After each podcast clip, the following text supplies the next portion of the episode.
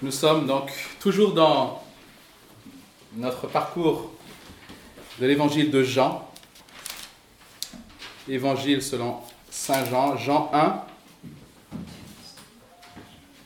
Je vous propose d'ouvrir vos Bibles, si vous en avez une. Jean 1, et je vais lire à partir de verset 35 jusqu'au verset 51. Jean 1, versets 35 à 51. Le lendemain, Jean était encore là avec deux de ses disciples. Il regarda Jésus qui passait et dit, Voici l'agneau de Dieu. Les deux disciples entendirent ces paroles et suivirent Jésus. Jésus se retourna, vit qu'ils le suivaient et leur dit, Que cherchez-vous? Ils lui dirent Rabbi, ce qui se traduit Maître, où demeures-tu? Il leur dit Venez et vous verrez. Ils allèrent et vinrent où il demeurait. Ils demeurèrent auprès de lui ce jour-là. C'était environ la sixième heure. André, frère de Simon-Pierre, était l'un l'un des deux qui avait entendu les paroles de Jean et qui avait suivi Jésus. Il trouva d'abord son propre frère Simon et lui dit nous avons trouvé le Messie, ce qui se traduit Christ. Il le conduisit vers Jésus. Jésus le regarda et dit, Tu es Simon, fils de Jonas. Tu seras appelé Céphas, ce qui se traduit Pierre. Le lendemain, il voulut se rendre en Galilée et il trouva Philippe. Jésus lui dit, Suis-moi. Philippe était de Bethsaïda, la ville d'André et de Pierre. Philippe trouva Nathanaël et lui dit, Nous avons trouvé celui dont il est parlé dans la loi de Moïse et dans les prophètes, Jésus de Nazareth, fils de Joseph. Nathanaël lui dit, Peut-il venir de Nazareth quelque chose de bon? Philippe lui dit, Viens et vois. Jésus vit, venir à lui Nathanaël et dit de lui, Voici vraiment un Israélite dans lequel il n'y a pas de fraude. Nathanaël lui dit, D'où me connais-tu? Jésus lui répondit, avant que Philippe t'ait appelé, quand tu étais sous le figuier, je t'avais vu. Nathanaël reprit, Rabbi, toi tu es le Fils de Dieu, toi tu es le roi d'Israël. Jésus lui répondit, Parce que je t'ai dit que je t'avais vu sous le figuier, tu crois. Tu verras de plus grandes choses que celles-ci. En vérité, je vous le dis, en vérité, en vérité, je vous le dis, vous verrez le ciel ouvert et les anges de Dieu monter et descendre sur le Fils de l'homme. Notre lecture s'arrête là. Alors juste pour, euh, en guise de rappel, quand nous lisons ces lignes, nous, nous devons nous rappeler que Jean, l'évangéliste, donc l'auteur de ce livre, a comme intention de montrer que Jésus est effectivement le Fils de Dieu, le Messie qui a été promis et annoncé, et qu'en croyant en lui, on est la vie véritable. C'est ça l'intention de Jean, il l'exprime clairement dans ce, dans ce livre. Et c'est ce qu'il fait dès les premières, premières lignes de ce livre. On l'avait vu il y a deux semaines, ce qu'on appelle le prologue. Il démontre que Jésus est Dieu qui s'est incarné. Il est le Fils de Dieu qui est venu et qui est devenu homme. Qu'il est la lumière des hommes. Mais il a aussi annoncé que beaucoup, notamment dans son peuple, dans le, dans le peuple dans lequel il s'est incarné, Beaucoup vont le rejeter, mais pour ceux qui vont le recevoir, ils auront le pouvoir, le privilège de devenir enfants de Dieu. Ça, il l'a annoncé. Ensuite, Jean nous parle, Jean euh, l'évangéliste nous parle de Jean-Baptiste, celui qui avait comme mission de préparer le chemin de ce Messie, de ce Fils de Dieu qui devait arriver. Et la semaine dernière, nous avons donc lu ce passage concernant Jean-Baptiste, justement, à différencier de Jean l'auteur. Bah, c'est un peu compliqué, mais bon, c'est comme ça. Et nous avons vu au travers de Jean, qui est appelé le témoin de Christ, ce que c'est, ce qu'était un témoin, justement. Quelles étaient les caractéristiques du témoin? Et maintenant, dans notre passage, Jésus va entrer en scène. Jusqu'à maintenant, il était juste cité, mais il n'était pas, euh, en tout cas, entré en scène. Il n'a pas apparu publiquement. Et là, il va démarrer son ministère public. Et cela me permet simplement de donner juste un, petit mot sur le plan de, ce livre. En fait, il est très simple. Ce livre est divisé en deux grandes parties. Chapitre 1 à 12, qui nous parle du, ministère public de Jésus, pendant lequel il démontre qu'il est le Fils de Dieu. Et de chapitre 13 jusqu'à la fin, où on est plutôt dans un ministère plus privé, où il va s'adresser davantage à ses disciples, mais où on va aussi trouver bien sûr sa mort et sa résurrection. Voilà les deux grandes parties, donc c'est facile, 1 hein, à 12 et puis 13 et suivant. Et dans les 12 premiers chapitres, nous, avons les premiers chapitres finalement qui nous parlent de ces personnes qui ont reçu Christ, qui ont accepté, qui ont reconnu qu'il était Fils de Dieu. Et puis les chapitres suivants, ben, nous, verrons ceux qui ont rejeté Christ. Voilà en gros le, plan de ce livre. Mais avant de commencer son ministère public, avant d'apparaître publiquement, avant de démarrer vraiment son, ministère, ben Jésus va s'entourer de disciples. Et c'est le récit que nous avons ici.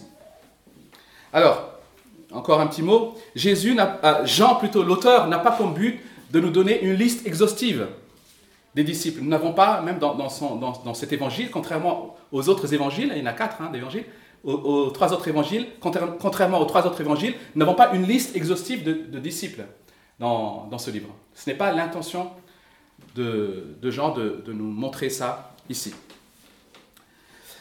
Mais il va simplement nous montrer comment, au travers de ses disciples, notamment dans ce récit qu'on va voir, l'évangile, ou plutôt la bonne nouvelle de la personne de Christ, va se répandre d'homme à homme et de lieu en lieu.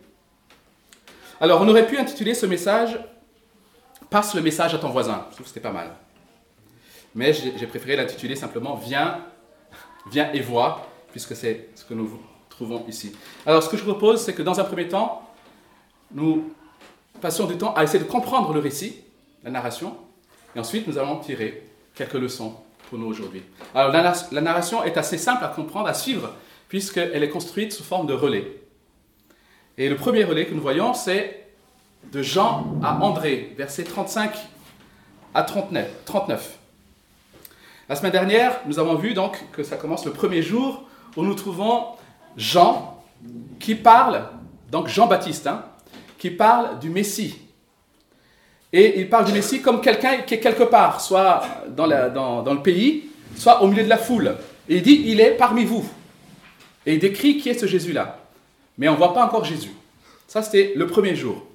Le deuxième jour, c'est dans le récit que nous avons vu la semaine dernière toujours, le deuxième jour, cette fois-ci, Jésus est là, il s'avance, et Jean, cette fois-ci, le présente publiquement. Voici l'agneau de Dieu qui ôte le péché du monde. Et on avait souligné la dernière fois que ce n'était pas la première fois que Jean le voyait.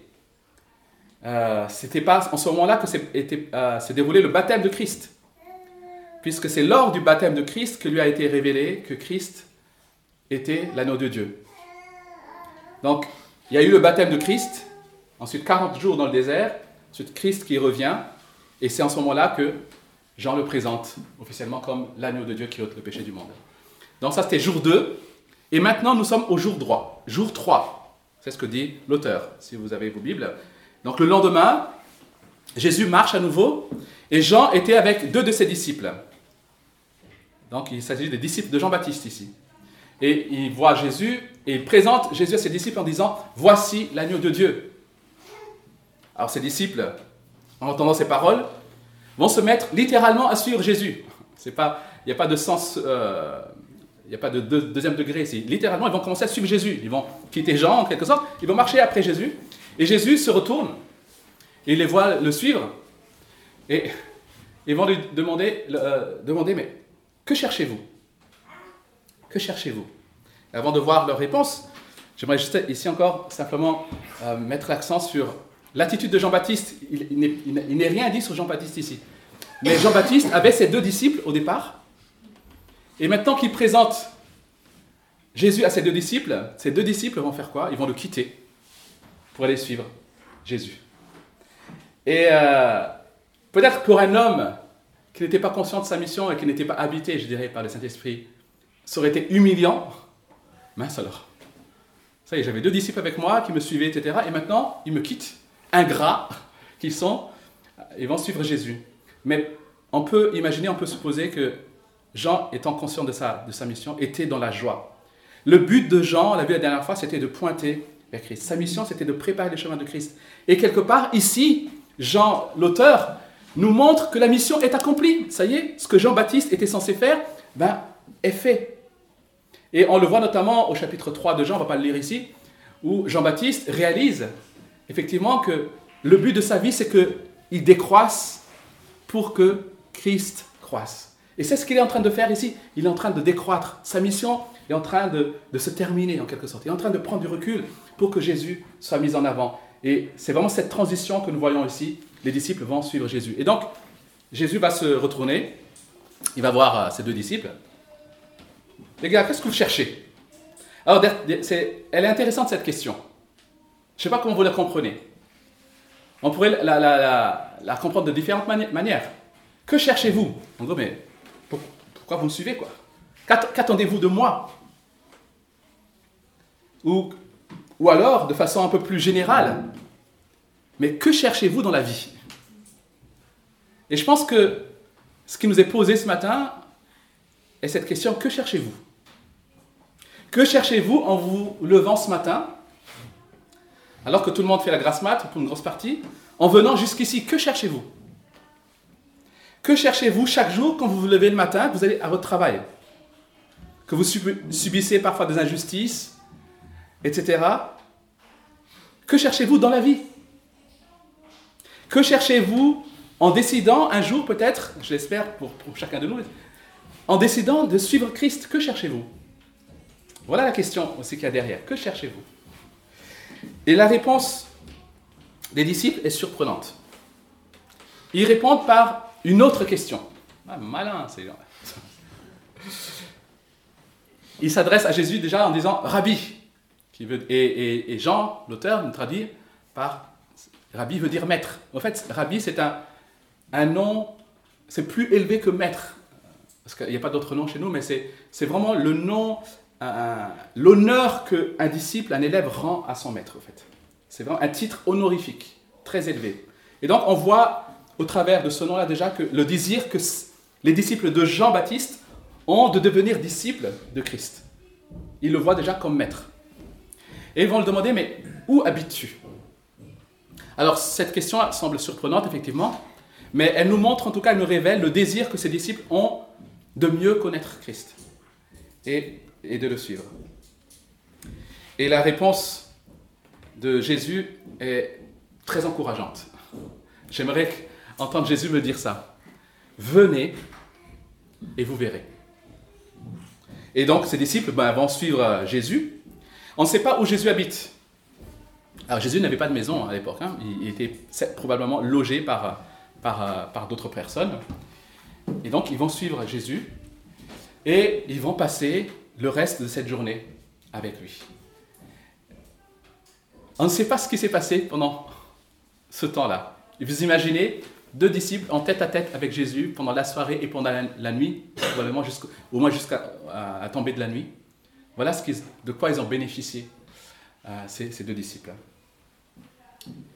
On n'a aucun rapport sur ce qu'ils se sont dit. J'aurais aimé être là, entendre. Mais ce dont on est certain, c'est qu'après ces quelques heures passées, ils reviennent enthousiastes. Ils ont le feu, comme on dit. Et c'est ce que nous voyons dans l'étape suivante de André à Simon, versets 40 à 42. Alors nous avons maintenant un peu plus de détails concernant ces disciples. Donc, Jean, l'auteur, nous dit qu'il y a d'un côté André. Et puis, il y a d'un côté, on ne sait pas. on ne sait pas. Deux disciples, André et trois petits points. On peut supposer, à juste titre, il me semble, que ce, cet autre disciple est Jean l'auteur, Jean l'évangéliste, l'évangéliste, qui ne se cite jamais, ne se nomme jamais dans son livre. Je l'ai dit lors de l'introduction. Et ici, il ne se nomme pas, il, ne dit même pas le, Jésus, le disciple que Jésus aimait. on ne sait pas qui c'est. On peut supposer que ces gens ne serait-ce que pour la précision concernant cet, événement. Il précise que c'était la dixième heure de la journée. Il faut se, dire que Jean, l'auteur, a écrit cet évangile à la fin de sa vie. Pour qu'il se rappelle à la fin de sa vie que ça s'est passé à la dixième heure, cela suppose qu'il était là. Et non seulement qu'il était là, mais cet événement l'a marqué à vie, cette rencontre avec Jésus. Voilà pourquoi on peut supposer que c'était Jean. Parce qu'il ne se cite pas, comme il, dans tout le reste du livre, et parce qu'il y a une précision concernant l'horaire. Donc, dixième heure de la, journée, juste pour, pour préciser, il s'agit ici, probablement la plupart des érudits le disent, c'est 4 heures de l'après-midi, euh, parce que les, les, les, Juifs comptent la journée à partir du matin, de 6 heures du matin, lever du soleil. Donc on est ici vers 16 heures de l'après-midi. Donc ils ont passé la soirée, l'après-midi et le reste de la soirée avec Jésus. Voilà, donc on a une précision concernant donc, ces deux disciples. André, lui, après avoir rencontré Jésus, ne va pas perdre de temps. Il va vers Simon, son frère. Et qu'est-ce qu'il lui dit? Il lui dit, nous avons trouvé le Messie. Le terme Messie est une, euh, c'est une translittération, comme on dit, de, de Meshia, donc euh, en hébreu, Meshia en, araméen, qui veut dire simplement loin, celui qui est loin. Euh, dans, dans l'Ancien Testament, ceux qui sont loin donc, sont ceux qui étaient choisis par Dieu pour une fonction particulière, notamment les prophètes, les rois et les sacrificateurs. Donc il est le Messie. Et en disant ça, le Messie, celui qui a été annoncé du coup par l'Ancien Testament. Alors le terme Messie ne se trouve que deux fois dans le Nouveau Testament. On, est habitué à ce terme-là, nous. Mais il faut savoir qu'il ne se trouve que deux fois dans le Nouveau Testament, tel quel, le mot Messie en lui-même. Les autres auteurs du Nouveau Testament ont préféré directement prendre sa traduction grecque, à savoir Christos, qu'on prend aujourd'hui comme Christ. Donc c'est ce que Jean précise ici, puisqu'il écrit aussi au grec. Il dit Messie qui veut dire le Christ.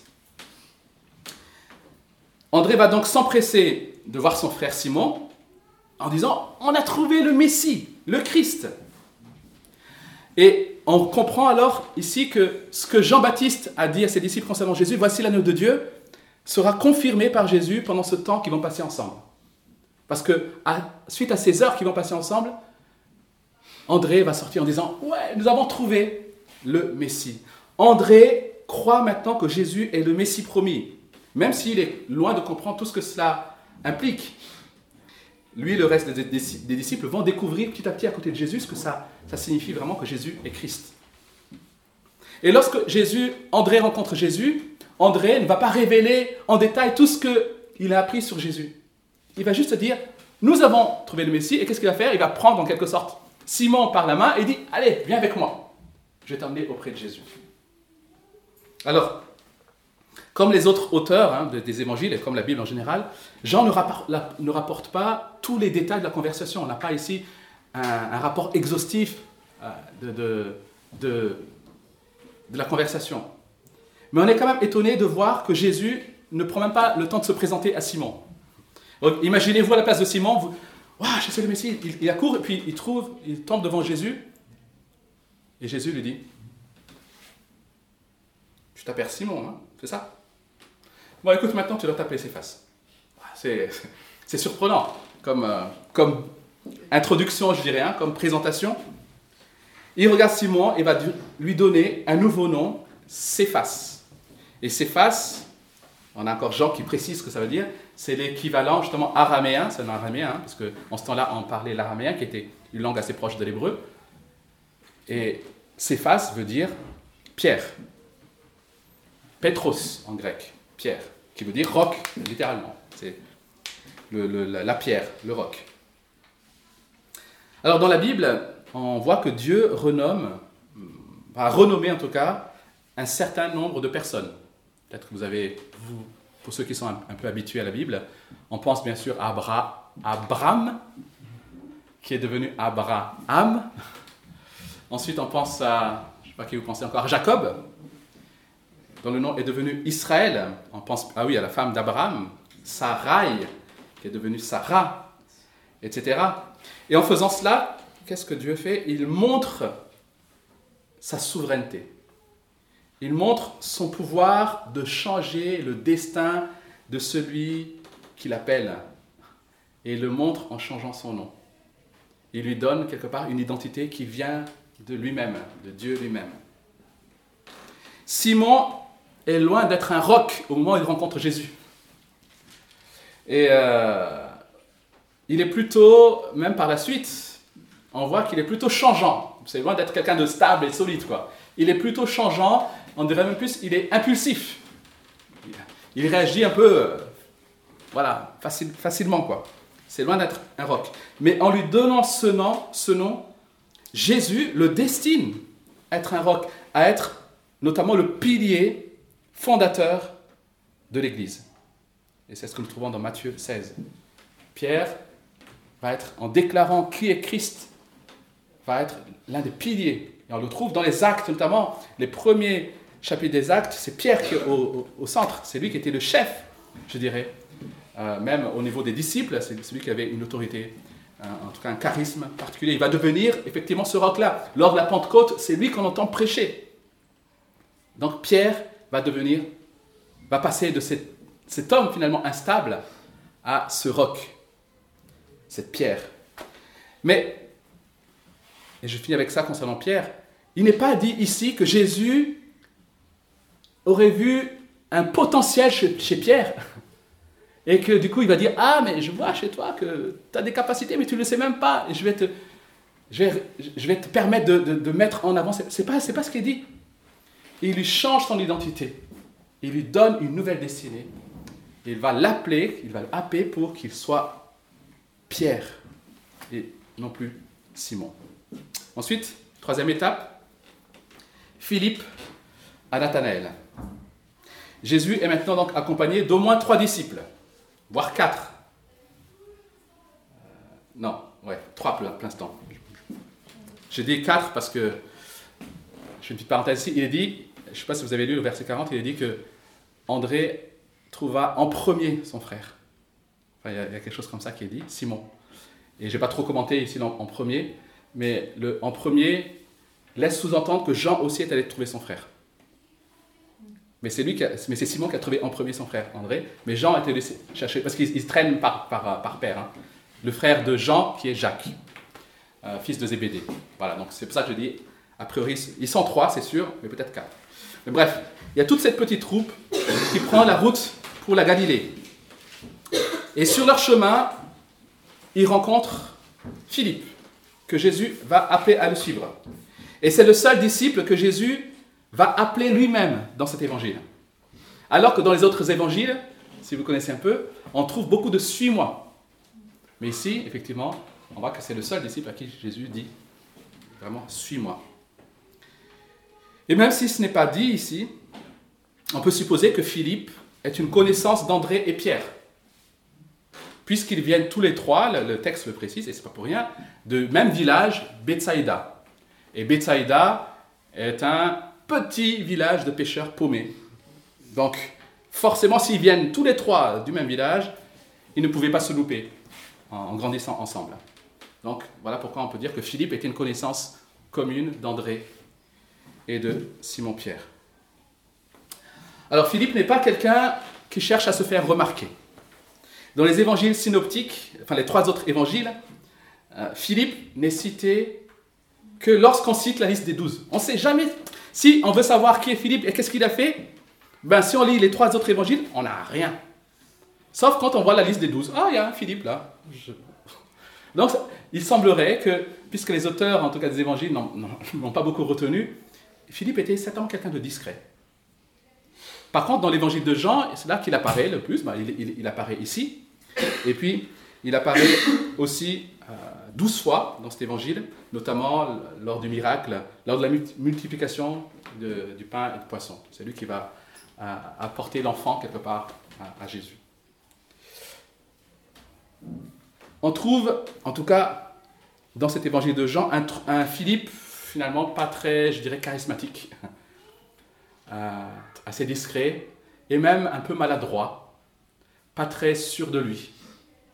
C'est lui qui, a, qui va aussi dire euh, à Jésus, mais montre-nous le Père.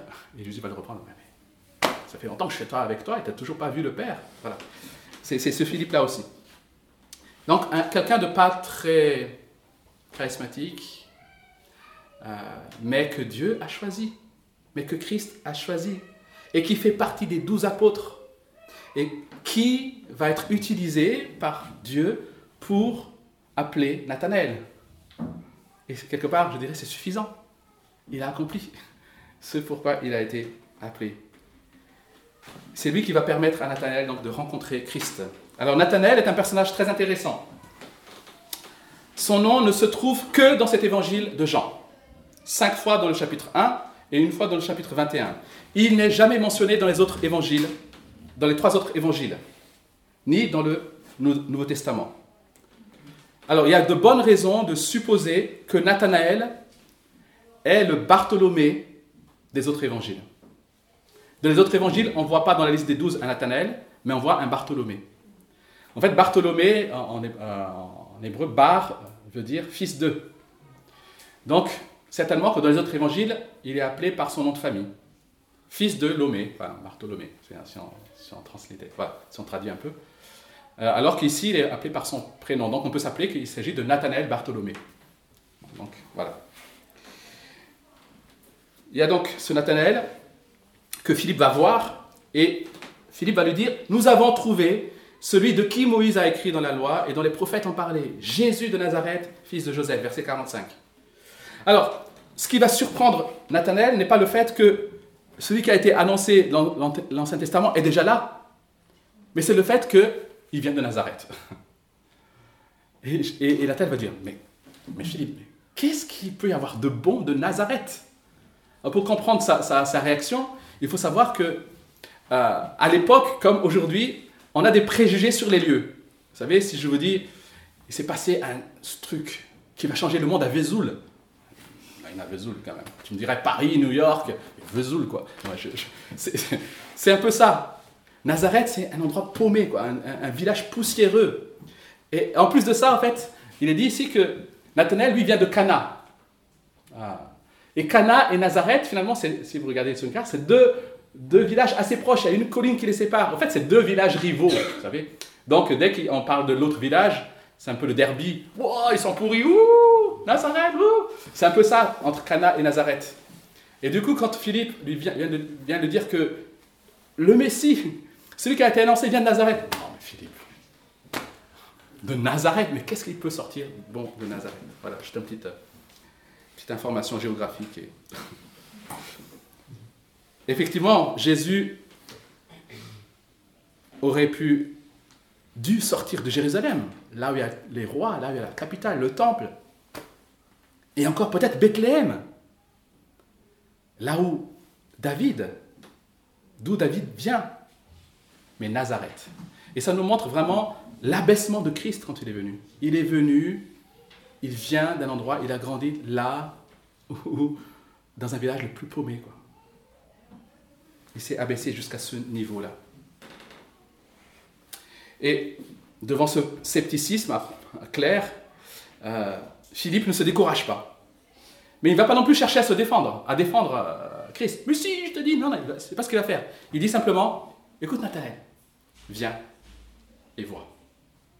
Viens et vois. Nathanaël vient avec lui. Et quand Jésus voit Nathanaël, il lui dit cette phrase qui est un peu surprenante, voilà un véritable Israélite en qui il n'y a pas de fraude ou de ruse, littéralement. En qui il n'y a pas de fraude ou de ruse. Et devant cette affirmation, Nathanaël semble se reconnaître.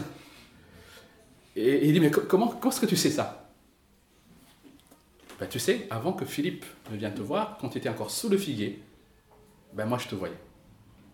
Et là, devant une telle démonstration, ben Nathanaël ne peut que reconnaître effectivement qui est Christ et va faire cette déclaration Tu es effectivement le Fils de Dieu, tu es le roi d'Israël.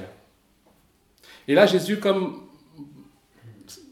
Enfin, Jésus se dit en quelque sorte Bon, une foi basée uniquement sur cette expérience-là n'est pas très solide, il va donner une promesse. Il dit Ok, tu as dit ça parce que je t'ai dit que je te voyais. Et puis il va s'adresser aux autres disciples il dit ben, Vous verrez plus que ça, vous verrez des grandes choses. En vérité, il le dit de façon solennelle. En vérité, en vérité, je vous le dis. Vous verrez de plus grandes choses. Vous verrez notamment des anges descendre et monter du ciel sur le Fils de l'homme. Voilà comment le récit finit. Alors juste pour comprendre ce que Jésus est en train de dire ici. Qu'est-ce que Jésus est en train de dire? En fait, tout ce contexte de Nathanaël, il y a quelques éléments qui nous montrent qu'il nous faut trouver ailleurs le, cœur de, ce récit concernant Nathanaël. En fait, il nous faut relire l'histoire de Jacob. On le sait déjà par, par rapport à cette échelle, mais il y a plus que ça ici. Il faut relire l'histoire de Jacob. Et je vous résume rapidement cette histoire que vous pouvez relire dans Genèse 28, entre autres. Alors, Jacob était un homme rusé, justement. Un homme double, un homme qui a trompé Ésaü, son frère, il lui a volé son droit d'aînesse. Et Jacob, euh, Isaac, son père, il a, rusé. Il a trompé son père pour que son père le bénisse à la place d'Ésaü, son frère aîné. C'est ce ça, ça Jacob, en fait. Et puis, Ésaü, le frère aîné, quand il a vu qu'il s'est fait avoir, il va se mettre en colère et Jacob va s'enfuir. Et pendant sa fuite, bah, il va passer une nuit à la belle étoile. Et pendant sa nuit, il va avoir un rêve il va voir le, ciel effectivement ouvert et des anges monter et descendre. Les marches. Ça, ça va être le, rêve de, Jacob. Et, Dieu, pendant ce, rêve, va lui parler et va lui dire finalement que la promesse que Dieu a donnée à Abraham de faire de lui une grande nation, ben, il va l'accomplir au travers de Jacob. Et lorsque Jacob va se réveiller, il va être marqué par ce rêve. Et quelque part, pour lui, c'est le lieu où Dieu s'est révélé. C'est en quelque sorte le lieu où le, ciel s'ouvre sur la terre. C'est un peu l'entrée du paradis. Et va nommer ce lieu Bethel. Ça, c'est le récit. Et plus tard, Dieu va changer son nom en Israël lors d'un autre événement. Quand Jésus voit Nathanaël, il lui dit quoi? Il dit, voici un véritable Israélite, en qui il n'y a pas de ruse et de fraude en qui, littéralement, il n'y a pas de Jacob. Il est le véritable Israélite en qui il n'y a pas de Jacob, qui lui est rusé, etc. Donc, on a déjà, oh, il y a Jacob ici qui apparaît quelque part dans la déclaration de Jésus. Et ensuite, plus tard, il lui dit, il lui donne ce rêve, il rappelle ce rêve de Jacob, mais il se l'applique à lui-même. Il dit, tu vois, le rêve de Jacob, en quelque sorte, ces anges qui montent et descendent, eh bien, l'échelle, c'est moi. Ils vont descendre et monter sur moi. C'est moi la mar les marches entre le ciel et la terre. Jésus est en train de montrer ici qui est l'accomplissement parfait euh, de, ce rêve-là et qu'il est celui qui nous relie au ciel. Il est celui qui nous ouvre l'accès au trône de la grâce. Il est celui qui nous permet d'avoir accès au ciel. C'est ce qu'il est en train de montrer ici. Mais il utilise il aurait pu dire autre chose, il aurait pu dire, tu sais, moi, je suis celui qui donne l'accès au ciel. Mais il utilise cette référence à Jacob. Pourquoi? Il, dit, il fait deux fois référence à Jacob. Du coup, on peut supposer maintenant, grâce à ça, que Jésus ne savait pas simplement que Nathanaël était sous le figuier, mais il savait ce que Nathanaël faisait sous le figuier. Sous le, figuier était un arbre qui était, euh, à cette époque-là, euh, euh, on va dire, recherché notamment pour s'y mettre à l'ombre pour méditer et prier. C'était un endroit où on, se posait pour méditer et prier.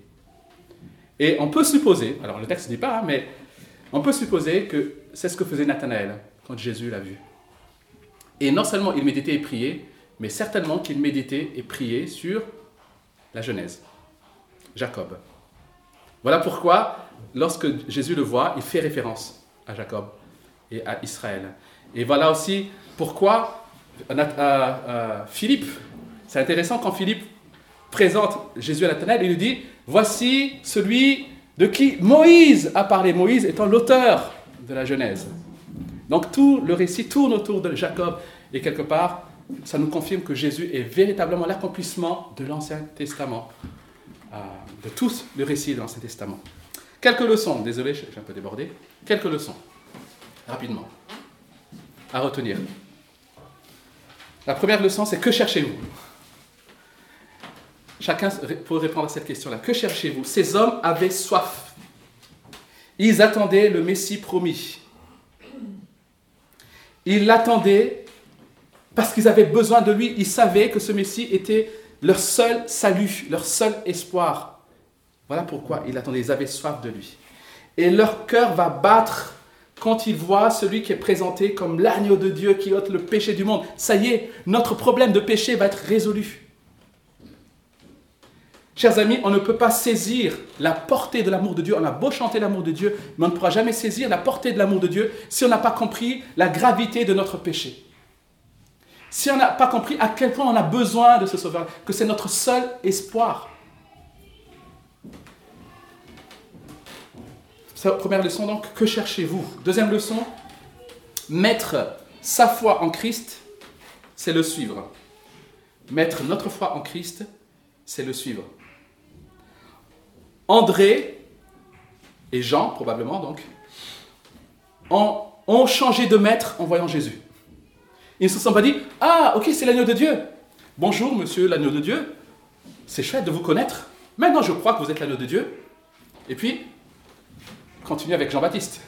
Parce qu'ils ont cru que c'est l'agneau de Dieu, alors ils vont le suivre.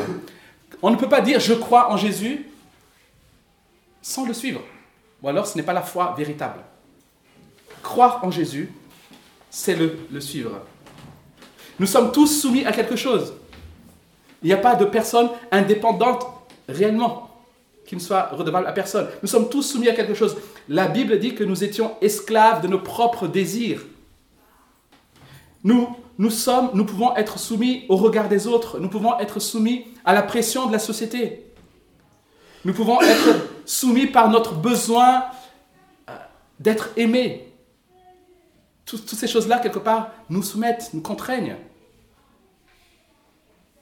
Et devenir chrétien, c'est se soumettre à un nouveau maître, Jésus-Christ, pour le suivre. Mettre sa foi en Christ, c'est le suivre. Troisième leçon, rencontrer Christ ne nous laisse pas passifs. Comment sait-on que ces hommes ont cru en Christ? Comment est-ce qu'on le sait? Ben, Ils en parlent à d'autres. Ils sont lorsqu'ils ont rencontré Christ, ils sont, ils sont devenus enthousiastes.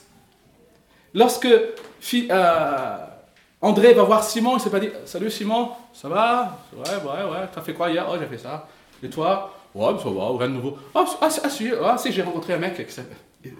C'est, on, on peut imaginer l'enthousiasme d'André lorsqu'il va s'adresser à Simon parce que ça, il sait que ça a changé sa vie. Rencontrer Christ ne nous laisse pas passifs cette nouvelle que nous avons reçue et acceptée doit déborder. Et Jésus n'a pas eu besoin de, dire, une fois qu'il a rencontré ses disciples-là, oh les gars, allez vite, annoncez cette nouvelle. Il n'a pas dit ça. Naturellement, ces gens, parce que c'est une super nouvelle, sont allés l'annoncer à d'autres. Ce message compris et reçu déborde nécessairement. Troisième leçon, enfin quatrième leçon, des hommes ordinaires pour commencer son ministère, pour répandre ce, message le plus extraordinaire. Jésus ne s'est pas entouré d'hommes érudits, d'hommes charismatiques, d'hommes à haut potentiel. Il a choisi des pêcheurs et des pêcheurs. Littéralement, des hommes qui, qui, dans le métier, étaient la pêche. Des gens ordinaires qui viennent de petits villages. Chers amis, si vous avez mis votre foi en Christ, c'est qu'il vous a choisi mais vous savez quoi? Christ ne vous a pas choisi parce que vous aviez du potentiel. Mais vous avez du potentiel parce que Christ vous a choisi. Ça, c'est la bonne nouvelle. Christ ne vous a pas choisi parce que vous auriez du potentiel en vous. Mais parce que Christ vous a choisi, alors vous avez maintenant du potentiel. Parce qu'il va vous équiper, il va vous appeler à sa mission, et parce qu'il vous a choisi, alors vous avez du potentiel. À lui soit toute la gloire. Quand nous devenons disciples de Jésus, nous devenons une nouvelle créature, nous recevons une nouvelle identité, une nouvelle raison de, de vivre, un nouveau but. Des hommes ordinaires donc, mais aussi une foi ordinaire. Il n'y a pas besoin de comprendre parfaitement qui est Jésus pour mettre notre foi en lui et le suivre. La foi n'est pas le synonyme de la connaissance parfaite. La foi, c'est ce qui nous permet de faire confiance pour pouvoir apprendre et connaître, justement. Je ne sais pas si vous me suivez. N'attendez pas de tout savoir sur Jésus pour commencer à cheminer avec lui. Et c'est ce qu'ont fait ses disciples. Même s'ils ne savaient pas toute l'étendue de l'œuvre de Christ, ils ont cru en lui. Ils ont cru en qui il était. Et c'était suffisant pour eux. Mais ils vont même... Et c'est par la suite qu'ils vont comprendre un peu mieux de quoi il s'agit. L'illustration qu'on peut prendre, c'est finalement les élèves à l'école.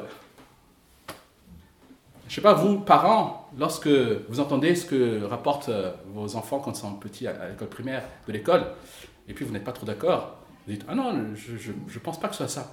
Mais c'est la maîtresse qui a dit ça Alors, vous avez touché à quelque chose de sacré, quoi.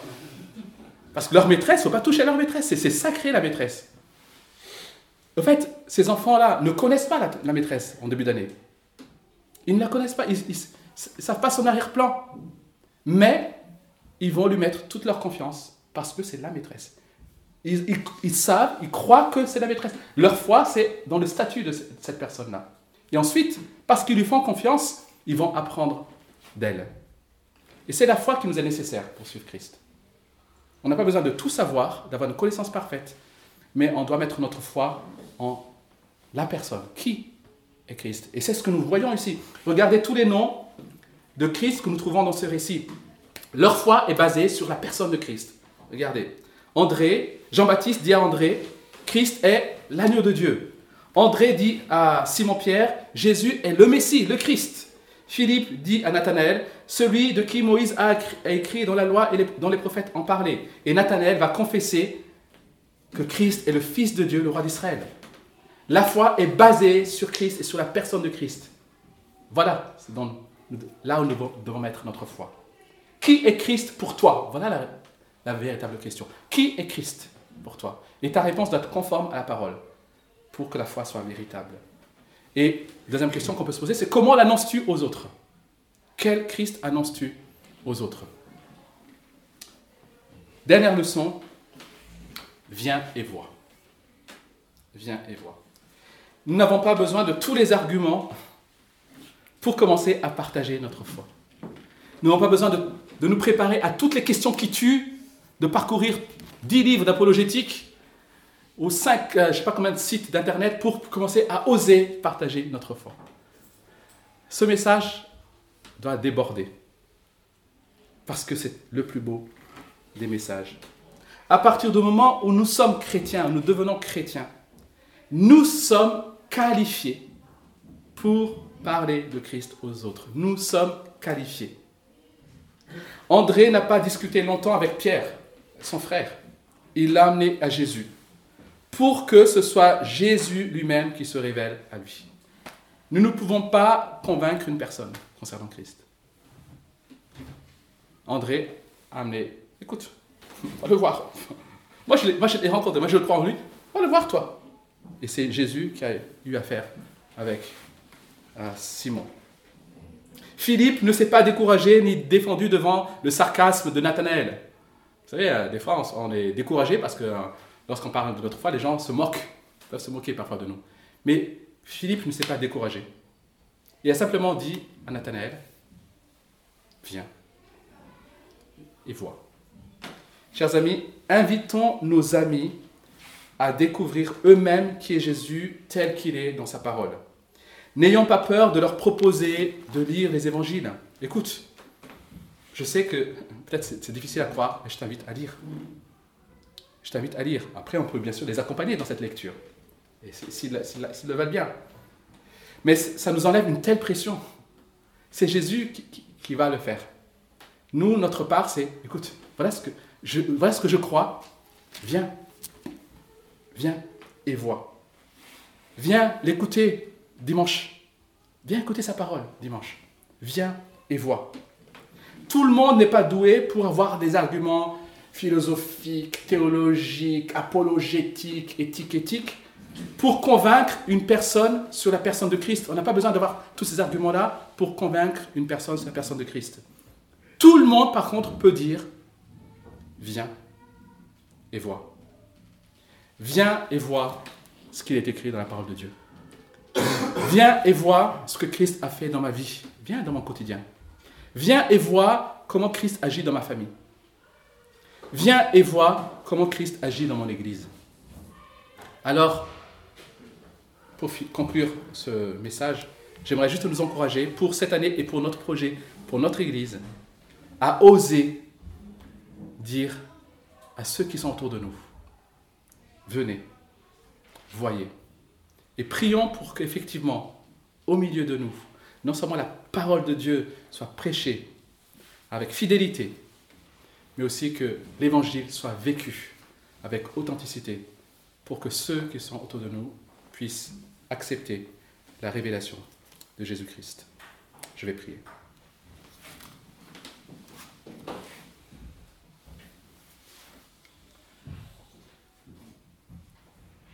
Seigneur, si nous sommes euh, à toi, c'est que quelqu'un nous a parlé de toi.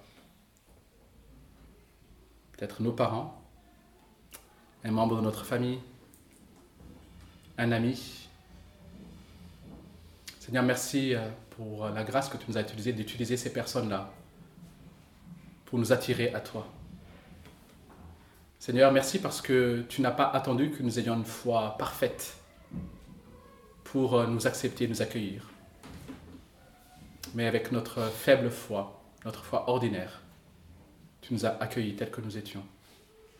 Et tu as commencé à nous transformer. Merci pour la nouvelle identité que tu nous as donnée. Merci parce que tu nous as donné une raison de vivre. Nous te connaissons et nous t'appartenons aujourd'hui. Seigneur, c'est ce qui nous est arrivé et la chose la plus extraordinaire qui puisse nous arriver.